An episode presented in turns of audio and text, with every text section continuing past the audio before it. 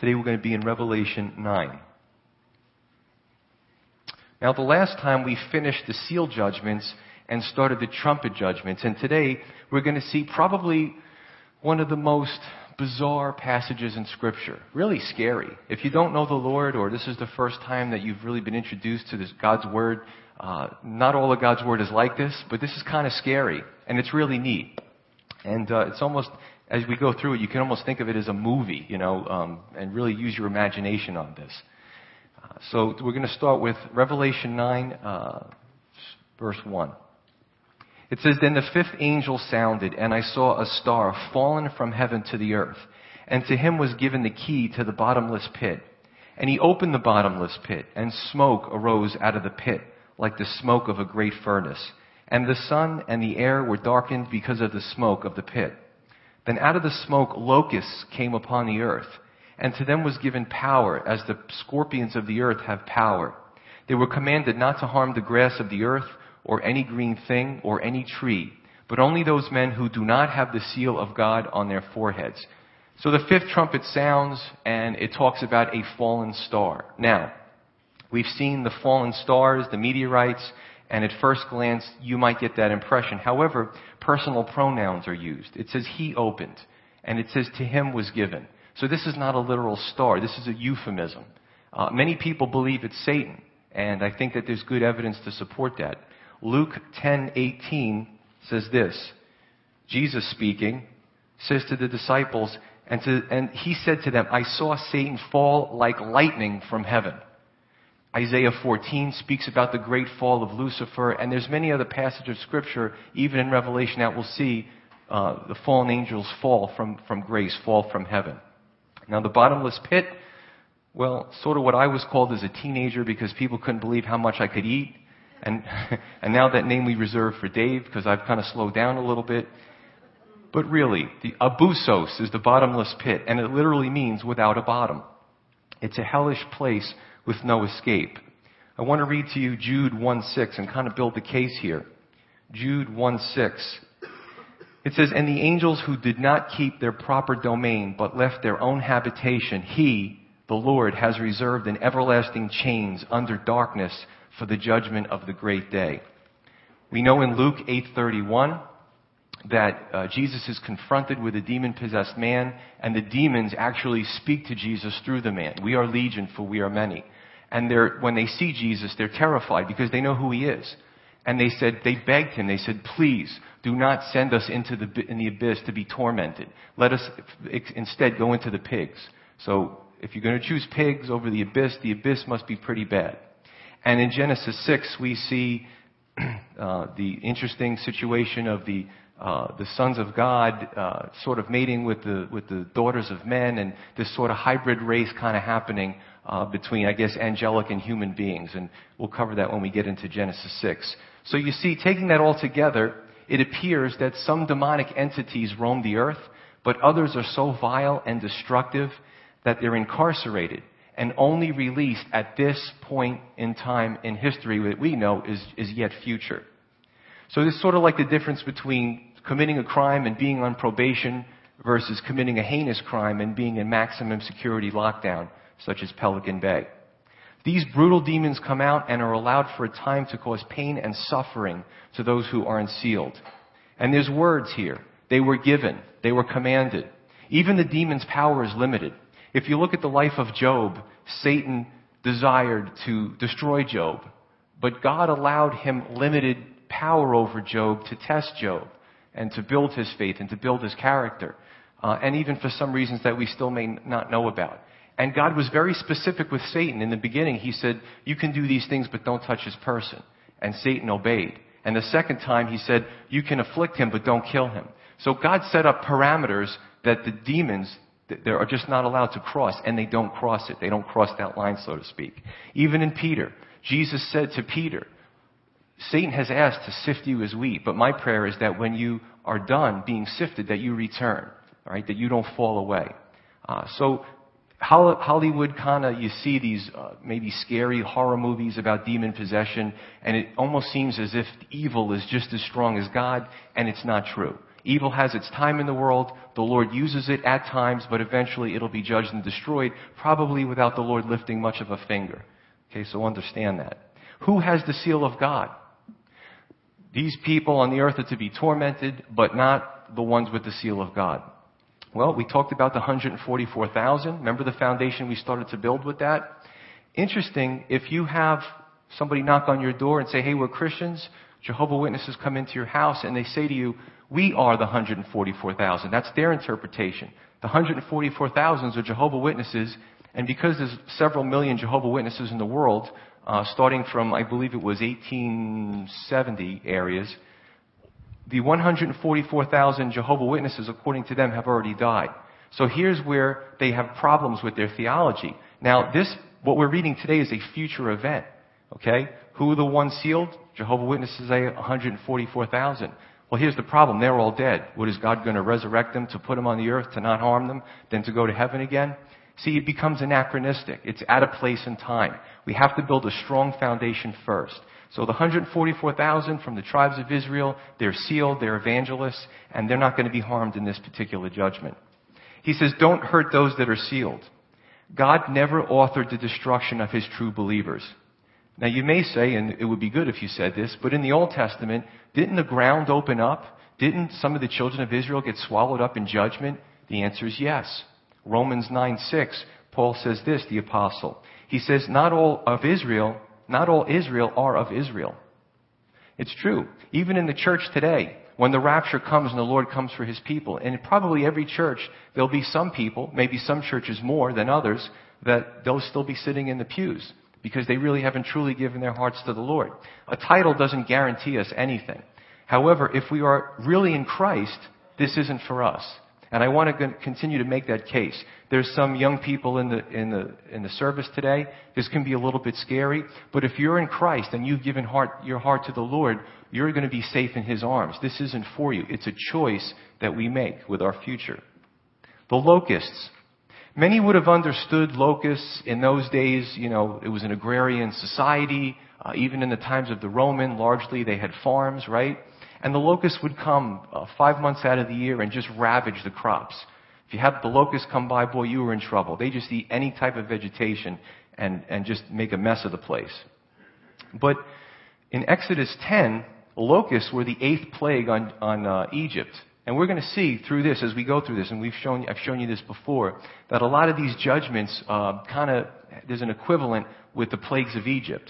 Um, but Joel in chapter 1, the Old Testament prophet Joel in chapter 1 used locusts as an idiom. He spoke about the, the, the locusts that were coming. And then right after that, he speaks about Israel's enemies who are going to come and attack Israel. So he uses the word locust or locust as an idiom for Israel's enemy. And here it's the same thing. Because a few things. The description of true locust, bugs, you know, animals, whatever that you want to call them, even crustaceans, right, of exoskeletons, but either way, um, the little locusts uh, that we know of, uh, they don't harm people. They just destroy vegetation. They eat and eat and eat and eat in, in mass. Also, they don't have stingers. And there's a lot of other things that we're going to read about these locusts that really don't jibe with the locusts that we understand. Verse 5. And they were not given authority to kill them, but to torment them for five months and their torment was like the torment of a scorpion when it strikes a man. In those days, men will seek death and will not find it. They will desire to die, and death will flee from them. So, in this fifth trumpet, it's the trumpet of inescapable torment that can't be quelled by death. Now, use your imagination here. Um, this is a situation where these things sting those that are not in Christ, that are not sealed by God, and it causes this torment for five months. Now, I'm going to guess that painkillers probably won't help you in this period of time. Um, I'm going to guess that you probably can't kill these things. And also, imagine trying to end the suffering. Men will, will look for death, and they, will, they won't be able to find it. Death will flee from them. Just to be a little graphic, you know, you just can't take the pain. You take out your gun and you put it to your head and pull the trigger, boom. And half your head is kind of hanging off, but you're still alive. It's really creepy. It's a, I don't really understand how it's going to happen, but you're not going to be allowed to die in this torment. Kind of reminds me of those um, B-rated horror movies. You know, when I was younger, I used to watch those. kind of creepy things or, you know, the zombies and stuff. I don't know, but uh, it, it's very clear in the scripture. Torment, want to die, you can't die. It'll produce pain and fear from these attacks. Now again, use your imagination. you, you turn on the channel and you, you, know you got your local newscaster saying we've been overrun by these huge locusts and people are being stung and the camera pans to people screaming and trying to run from these things. The, the police the military are dispatched tanks whatever you know assault rifles trying to take these things down and it's not working. All i can say is i'm going to be very glad mark me and you we're not going to be on duty that day. That's awesome. It's not my problem. But the truth is, again, nobody has to go through this. It's a choice. Rejecting God's way of salvation, you let time go long enough, you live long enough, this is the time period that you'll live in. I've even talked to my squad. It's funny, yesterday I was, I was working and the guys asked me, so Joe, what are you preaching about tomorrow? I told them and they go, ooh, that doesn't sound good. I don't force it on them, but if they ask me, I tell them. so it just opened up the little bit of lines of communication there. It was pretty good really gets people's attention. Verse 7 And the shape of the locusts was like horses prepared for battle, and on their heads were crowns of something like gold, and their faces were like the faces of men. They had hair like women's hair, and their teeth were like lions' teeth, and they had breastplates of uh, like breastplates of iron, and the sound of their wings was like the sound of chariots with many horses running into battle. They had tails like scorpions, and there were stings in their tails, and their power was to hurt men five months. Now, here's a description of the creatures. You would think that just kind of reading it and getting an idea of what this is going to be like would cause people to run to God. Not necessarily. Just want to describe it again. So they're shaped like locusts. If you're familiar with a locust, they're odd looking creatures with kind of a long abdomen and kind of like grasshopperish looking, right? Uh, the shape was like locusts, like horses prepared for battle. So somehow they're, I imagine that they're kind of large, they're not little. Um, and on their heads were crowns of something like gold. John's trying to describe it. It's kind of grotesque. He's doing the best he can.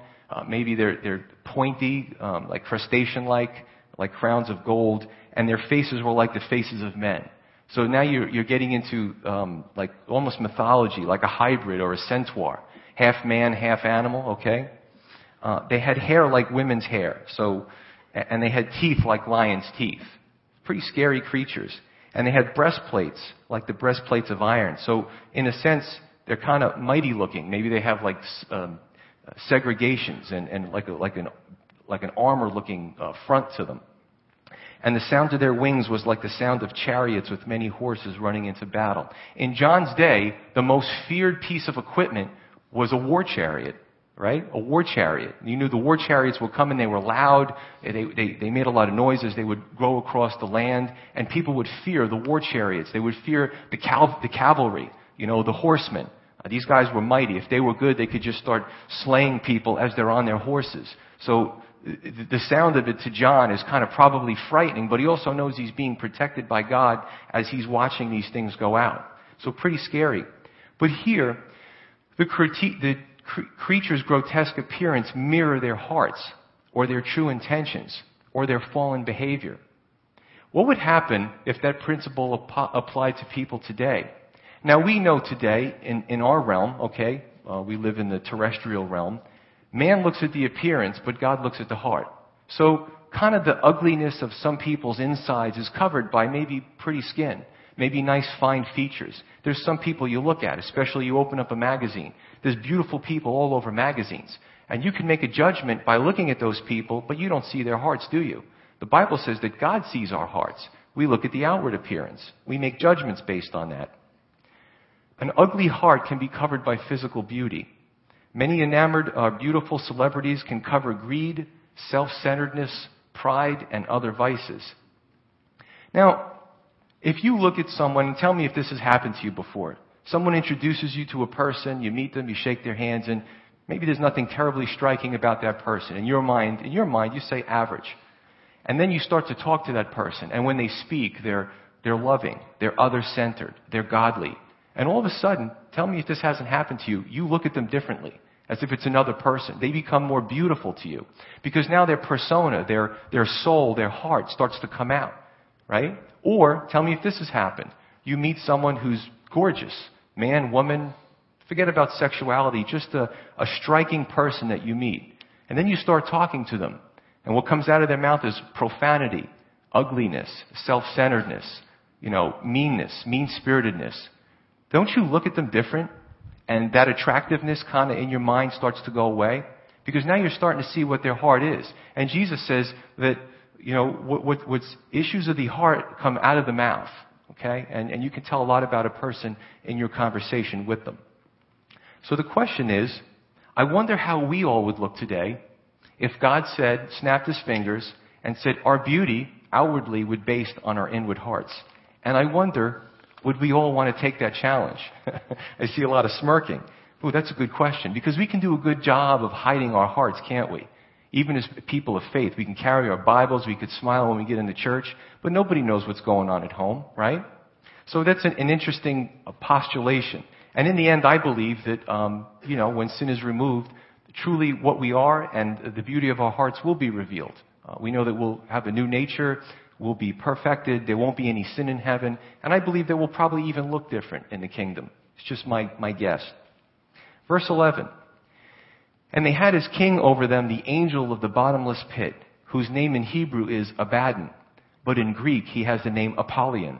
One woe is past. Behold, still two more woes are coming after these things. So who is this demon king? And again, some Bible scholars may say, well, they're actually little locusts.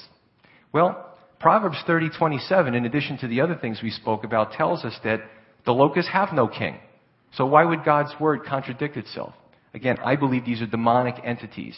Um, fallen angels, um, probably the same one as in this demon king is probably the same one who opened the the, uh, the abyss to let these things out. Again, I'm, I'm going to say Satan, Lucifer is a good a good guess here. The one who precipitated the fall of man in the first place. The one who now even takes more pleasure in destroying God's creation. It's a good case for Satan. Apollyon, Abaddon, literal interpretation means his name is exterminator or destroyer. Even a greater case, more bricks in that foundation. Maybe another of Satan's names is Christ has many names. Remember, Satan is the chief imitation. We're going to see the, the beast, um, the, the, the Antichrist, the false prophet, Satan, the dragon. They all work together to mimic the Trinity of perfection. We're going to see that the seal, here, God's seal, Satan mimics with the mark of the beast, his seal. And why not? Satan has many names to glor, or excuse me, Christ has many names to glorify him, and Satan also has names too. The devil, slanderer, Satan, adversary, the lion, you know, the, the bad lion. So I believe that just as Christ has many names, just Satan has many names. Now, the preterist, let me explain the preterist. That's somebody who looks at the Bible and interprets the scripture based on prior events. The preterist may look at this, what you just read, what we've just read, and say, well, this doesn't have to do with demons, this has to do with the Roman Empire. Because the Roman Empire and the, some of the emperors believed that they were gods, they should be worshipped while on earth, and that they were reincarnations of the god Apollo. Seems to fit. But this demon king, or this, this king, and these demons are too powerful for it to be a man. Even the Romans couldn't control certain areas of their empires. Even the Romans' um, influence was, was limited. And they didn't last that long. Either way, this ultimately is the king of the world. This, this demon king for those who reject Christ. And you could say, what, I just want to live my life peacefully. I'm not interested in God. I'm not interested in Satan. I don't want Jesus. Yeah, but by default, you either worship the one that God has provided, the King of the universe, Jesus Christ, the King of kings and Lord of lords, and one day at His name, every knee shall bow and every tongue will confess that Jesus is Lord, or the worship is to the other side. There's, there's no, I want to be left alone. I don't want to be bothered by both sides. You're either in one camp or you're in another camp. And in verse 12, if this isn't bad enough, two more woes are coming. Okay? Verse 13. Then the sixth angel sounded and I heard a voice from the four horns of the golden altar which is before God, saying to the sixth angel who had the trumpet, Release the four angels who are bound at the great river Euphrates. So the four angels who had been prepared for the hour and day and month and year were released to kill a third of mankind. So the sixth trumpet sounds, we go from the fifth to the sixth trumpet. We're moving progressively. Eventually we'll be, after the seventh trumpet, we'll be in the bowl or the vial judgments, right?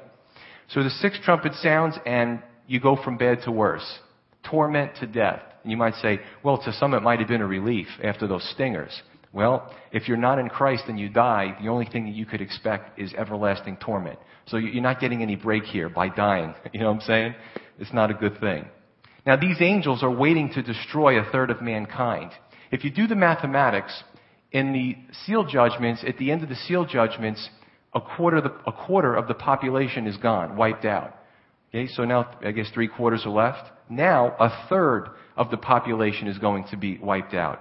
After these judgments, there's only going to be half the population left on the planet. So, now the speculation is again, some would say, well, these are good angels bound at the Euphrates. Are they good or are they fallen? Are they demonic? I would say that they're demonic because God never binds his good angels. Even in the scripture, Jesus says it's the strong man. He needs to be bound before his goods can be plundered. A picture of Satan and his playground, which is the earth, and all those he controls. So good angels, I don't ever read in the scripture that they're bound and that they're let loose to, to do destruction. Also, in Exodus 30, we see that this um, interesting uh, trumpet is happening at the golden altar with horns on it. Now, there's a distinction here. In the Old Testament, in Exodus 30, the golden altar with the horns were where, was where incense was burned, representing the prayers of the saints. The bronze altar, on the other hand, was where sacrifices were instituted. So, we know the Bible says that everything in heaven, okay, there was made a copy, a lesser copy on the earth under the Mosaic covenant. So probably what this represents here is the incense and the prayers. Again, we've talked about this before. Uh, the, God's saints crying out, when will your will be done? Thy will be done on earth as it is in heaven. Lord, let it be so. So judgment is coming of sin, of rebellion, of idolatry. It's finally coming to pass. Now, in verse 14, we see these angels were bound at the river Euphrates. What's the significance? It's not just put there for no reason. The river Euphrates has a lot of significance. The first, it's the origin of mankind. If you look all the way back into Genesis 2, the Garden of Eden had four riverheads, and one of them was the river Euphrates. Even modern anthropology, anthropologists agree that the origin of life, according to these secular sources, started somewhere in the northern Africa, Middle Eastern area. So even they agree with the scripture in that sense. Two, the river Euphrates was a border between God's influence and Babylon's influence. Okay? Babylon was the stronghold of false religion and demon worship always. And we're going to see the resurgence of Babylon as we get to the middle of this book. Three, the river Euphrates was supposed to be a natural border to the um, kingdom of the children of Israel's land that they never fully realized. And you can find that in Genesis 15, 18. So there's a lot of significance here, and we're going to see the, the Euphrates again come into the picture later on in Revelation. Verse 16. Now the number of the army of the horsemen was 200 million, and I heard the number of them. And thus I saw the horses in the vision. Those who sat on them had breastplates of fiery red, hyacinth blue, and sulfur yellow. And the heads of the horses were like the heads of lions, and out of their mouths came fire, smoke, and brimstone. By these three plagues, a third of mankind was killed by the fire and the smoke of the brimstone which came out of their mouths. For their power is in their mouth, in, their power is in their mouth and in their tails. For their tails are like serpents, having heads, and with them they do harm. Further revelation of these demonic beings, verse 17, fire, smoke, and brimstone, or sulfur, is usually emblematic of hellfire and God's judgment. We'll see more of this. Now, there is some confusion about uh, chapter 9. A lot of good Bible scholars disagree about the meaning of chapter 9. So I'm going to try to even give you some different points of view and you know, you could take with it what you like, but again, we always want to get our opinions formulated based on the totality of scripture. Okay, the preterist again. We'll look at this situation of these horsemen with the different colored uh, chest plates and the 200 million man army, right? Uh, the preterist, again, the person who looks at the Bible in, in terms of past uh, events, will say this that these are the Parthians. If you know your history, the Parthians were pre Iran. So even uh, the Persians and the Parthians, uh, Iran's actually a very big country. Uh, so even back then, the Iranians were trouble, and we can see that. They dwelled east of the Euphrates border, and even the Romans couldn't control them. So if you read your history, you found that the Romans always feared those east of the Euphrates because they were unstable and they were unable to control them. And they would often attack the Roman Empire. That's the preterist view. Others will say that, especially the first part, okay, with the horsemen and the, and the crowns and the long hair, and uh, others believe that, Bible scholars believe that this is Islam.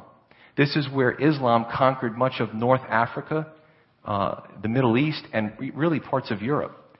If you lived in those days, you might say, these are the Mohammedans. This is Islam coming to take us and destroy us. Now, let me qualify that before you say, ah, that's a little nutty. In 830, or 732, there was the Battle of Tours. And this was stopped by a general uh, named Charles Martel. Okay? This was the, the Umayyad Empire. The Muslims came, and they actually looked to take over all of Europe. But the, in the Battle of Tours in 732, one decisive general stopped the Islamic invasion at a decisive Battle of Tours. Think about it. If that didn't happen, all of Europe and maybe we would be under Islamic control. So they were very aggressive when, when they got their strength and numbers. History bears that out. There's a second battle in 1683. It was the Battle of Vienna, and the general was John Sobieski. He was a Polish general. And he stopped the Islamic invasion under the Turks from taking over all of Europe. So this happened twice in history. And actually, if you go to England now and London and a lot of Europe, they're doing it surreptitiously. Uh, Islamic um, culture is really starting to invade Europe. Uh, they're buying up churches and turning them into mosques, and they're doing it in a different way. But a friend of mine is Muslim, and he said that the world is divided up into Dar al-Islam and Dar al-Kufr. And that means the house of Islam and the house of the infidels. And the house of infidels needs to convert to Dar al-Islam, otherwise they get the sword. So, you know, this is the agenda of that belief system, if you really follow the Quran and the Hadith and some of those uh, teachings. But, you know, I don't believe that it's the Islamic invasion. I, I don't believe that. The third view is a futuristic or symbolic view, which says that these descriptions and the way the tails sting and the heads blow out sulfur and, and fire, the futurist says that this is a picture of modern weapons of war. They'll say, well, if you read this and the, the, fluttering of the wings, you can get an Apache helicopter out of this. You can get a missile. You can get a tank, you know, in front and in back. A lot of different views. But the only thing with that is you'll have to symbolize this whole book. The whole chapter now has to be symbolized in light of modern weapons. I don't agree with that. Some will even say that the Parthians uh, had this um, method of warfare where they would attack and if they would, they would try to feign that they were losing, and as they were retreating, they would shoot volleys of arrows and spears at their enemy as they were coming after them. So therefore, the head and the tail kind of thing. People will read anything into the scripture. I think that if you have to go really far out with the Bible, just accept God's word for what it is, all right? Because then you really run into problems. And then by the time the end of the book, you're confused.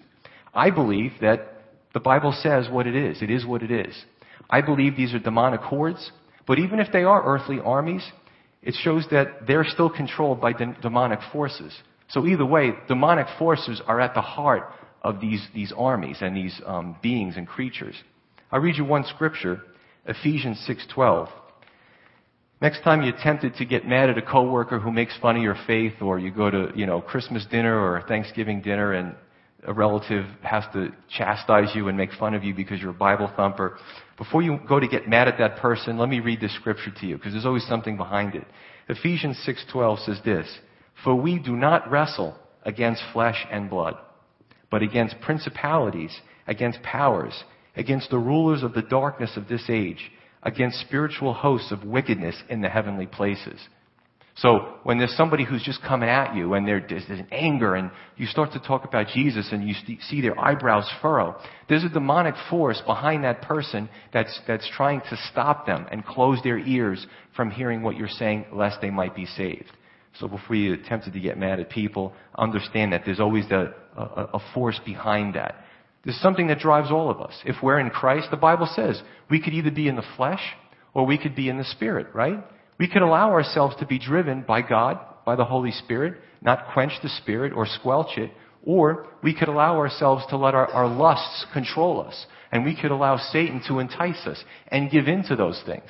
The Bible says for Christians that if you're dealing with a temptation, that God will always provide a way out so you don't fall into that temptation. He always does that. Or we could just say, you know what, I like that. I want to fall into that temptation. Who are you driven by? Are you driven by the Holy Spirit or you're driven by the devil? Because even as a Christian, you can fall into his, his temptations and he can shelve you. You can get into something so deep that he shelves you from, from, um, from serving the Lord and now you're kind of useless for a while. For a while, but it's not fun. A side note, what I find interesting about this is that the horses are really focused on, even more than the riders. We talked about Zechariah 1 and Zechariah 6. Really cool picture of these spirit uh, horses type spiritual beings on patrol throughout the earth. And then we saw the four horsemen of the apocalypse. These, these incredible horses were, were holding these riders, and each horse had a different color representing a different judgment. Horses are a picture of swiftness and power in the scripture. Now, I couldn't find an opinion on what red, yellow, and blue represented. I have a lot of, um, you know, sometimes I'll run into something where I'm like, I have no idea what this is. And I'll go into the commentary, and I looked under Chuck Missler, I looked under some of my favorite Bible teachers, and nobody would touch the colors. So, so I thought of the colors, and I was like, you know, Lord, what is it? So you're only going to hear this here and probably for good reason.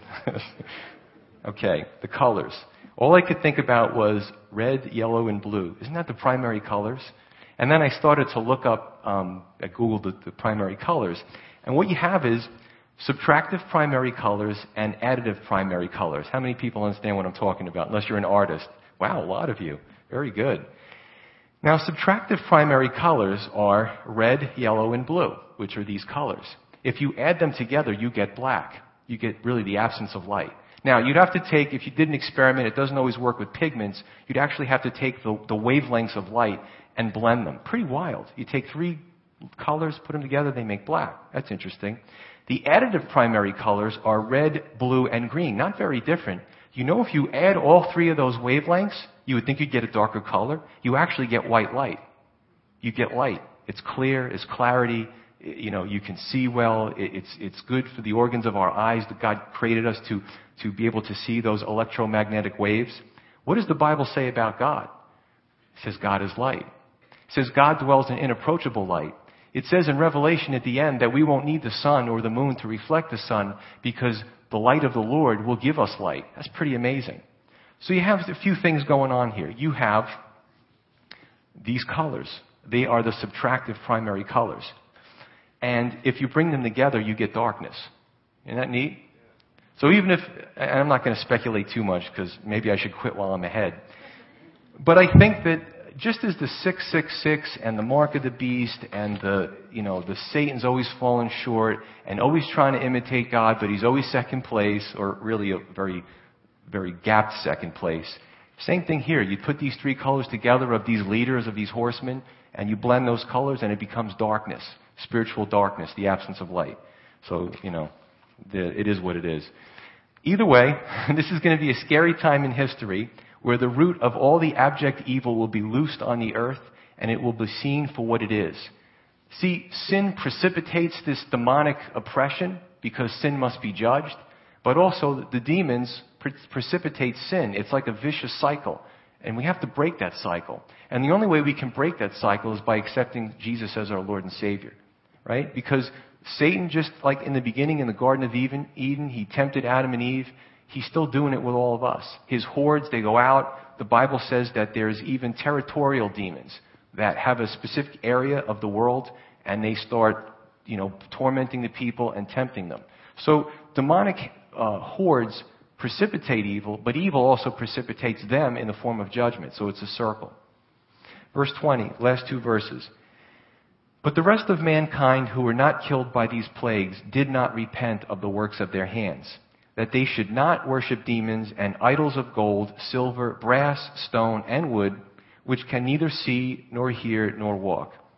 And they did not repent of their murders, of their sorceries, or their sexual immorality, or their thefts. That's pretty sad. Let me read you another scripture, three verses, Old Testament. children of Israel, Israel, before, before the domination by their enemies came and uh, subjugated them and made them slaves. It says this, Second Chronicles 36, starting with 14. It says, Moreover, all the leaders of the priests, the holy men, the ones who were supposed to be leading in spiritual righteousness, and the people transgressed more and more, according to all the abominations of the nations, and defiled the house of the Lord which he had consecrated in Jerusalem. And the Lord God of their fathers sent warnings to them by his messengers, the prophets, rising up early and sending them, because he had compassion on his people and his dwelling place. But they mocked the messengers of God, despised his words, and scoffed at his prophets until the wrath of the Lord arose against his people until there was no remedy. Isn't that sad? So sometimes we read the scripture, especially Revelation, and say, oh, I'm, I'm, I'm a child of God, but I'm trying to rectify the judgment of God with a loving God. Listen, we bring this stuff on ourselves till there was no remedy. How long did he have to watch the Canaanites sacrifice their children as they were little babies alive to their burning uh, idols and, and put them in the arms of this false idol, uh, red molten hot, so the babies would fry to death while they beat the drums and everybody was drunk and on drugs.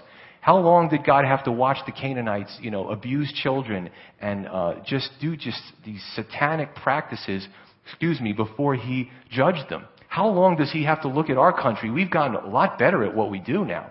Freedom of Choice Act is coming up. You better pray for your president that he doesn't sign it. Because now they're going to pump out more abortion mills. We don't have enough of them. With this act, there's going to be no restrictions on abortions.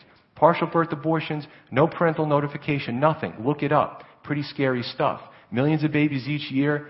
What's, what's the difference? You do it in Molech or you do it in the womb? What's the difference? We just, we're just technologically savvy. We found a better way to do it. How long does God have to watch the perversions of our nation, the biggest exporters of pornography and importers and, and even human slavery in this country? Who'd have, who'd have thought? It's money. You give somebody enough money, they'll sell out their own mother. It happens all the time. How long does God have to watch until.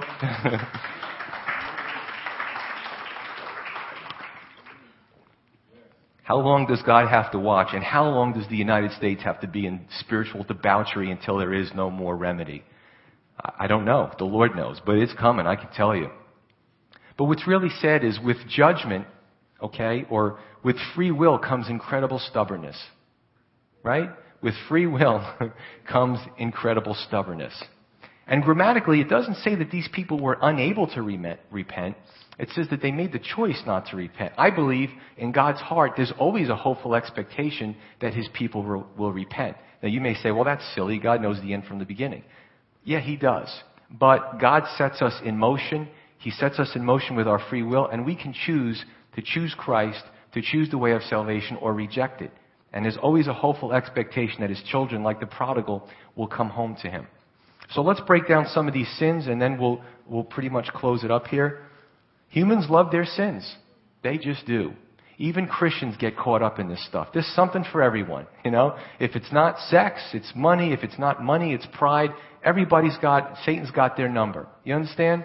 So humans love their sins. Idolatry. Idolatry is loving anything more than God. And if Christians aren't acti- actively engaged in some of the big three, unfortunately, a lot of Christians are engaged in idolatry. They'll put anything before uh, reading, praying, uh, doing devotions, teaching their kids. Uh, there's always something that has to come up and has to come before God. Idolatry is a big one. Two, murder. Jesus said that even hatred fits into this category. Murder. Look what happened over in Mumbai. 200 killed uh, so far, and 300 injured, uh, pretty horrifically, by 10 to 40 uh, terrorists, right? There's just some that have a bloodlust. If they're not blowing somebody up, if they're not blowing up a bus or a synagogue or, you know, blowing up a tower, blowing up innocent people, daycare center, they're not happy. Murder. They seethe, you know, they, they just, it's, they just can't sleep unless they're plotting somebody's death. And it's got to be something big, big numbers. Sorcery. In the Greek, the word is pharmakia, where we get the word pharmacy from. Yes, drug and alcohol abuse is a sin. Is a sin. You know, in the Old Testament, so, but it says sorcery, but I just gave you the root word, okay?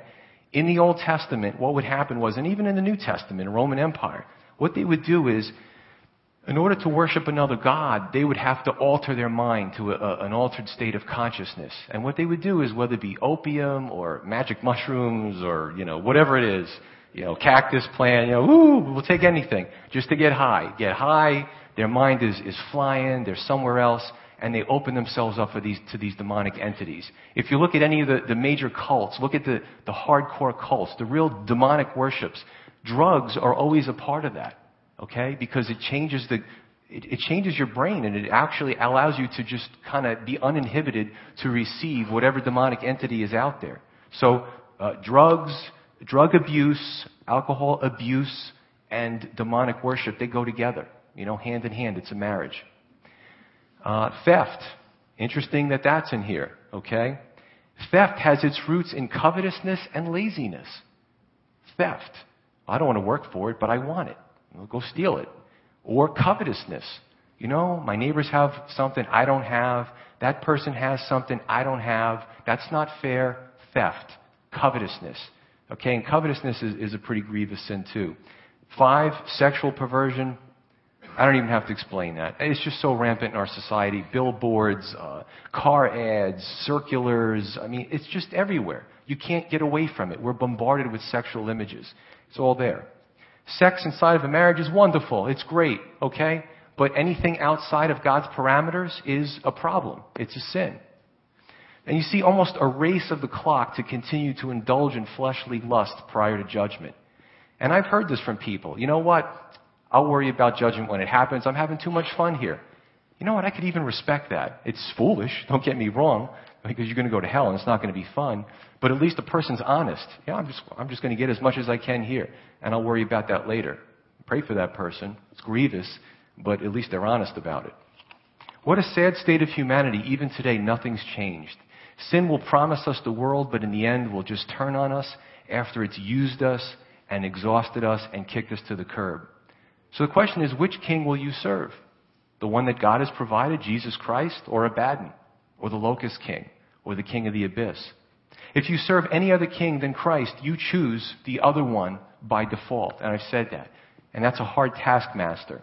The irony is all these false religions and these demonic entities and even Stephen, when he was up here, our missionary to Guatemala, and I talked to a lot of these missionaries. They go into these remote areas and they worship these, these demonic entities and molestation is a part of it, rape, perversions, drug use. And you know what? They worship them and worship them hoping human sacrifice. Remember he said that when he was up here?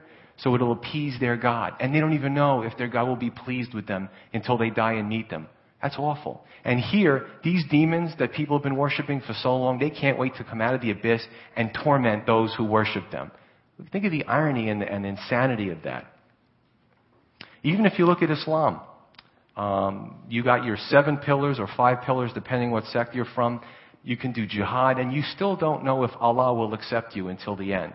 It's pretty sad. But we have a God that loves us. He first died for us, and He promised us eternal life if we will receive Him. Now is the time to receive Him. Now is the day of salvation. And don't wait for this to happen to you. Let's pray. Father in heaven,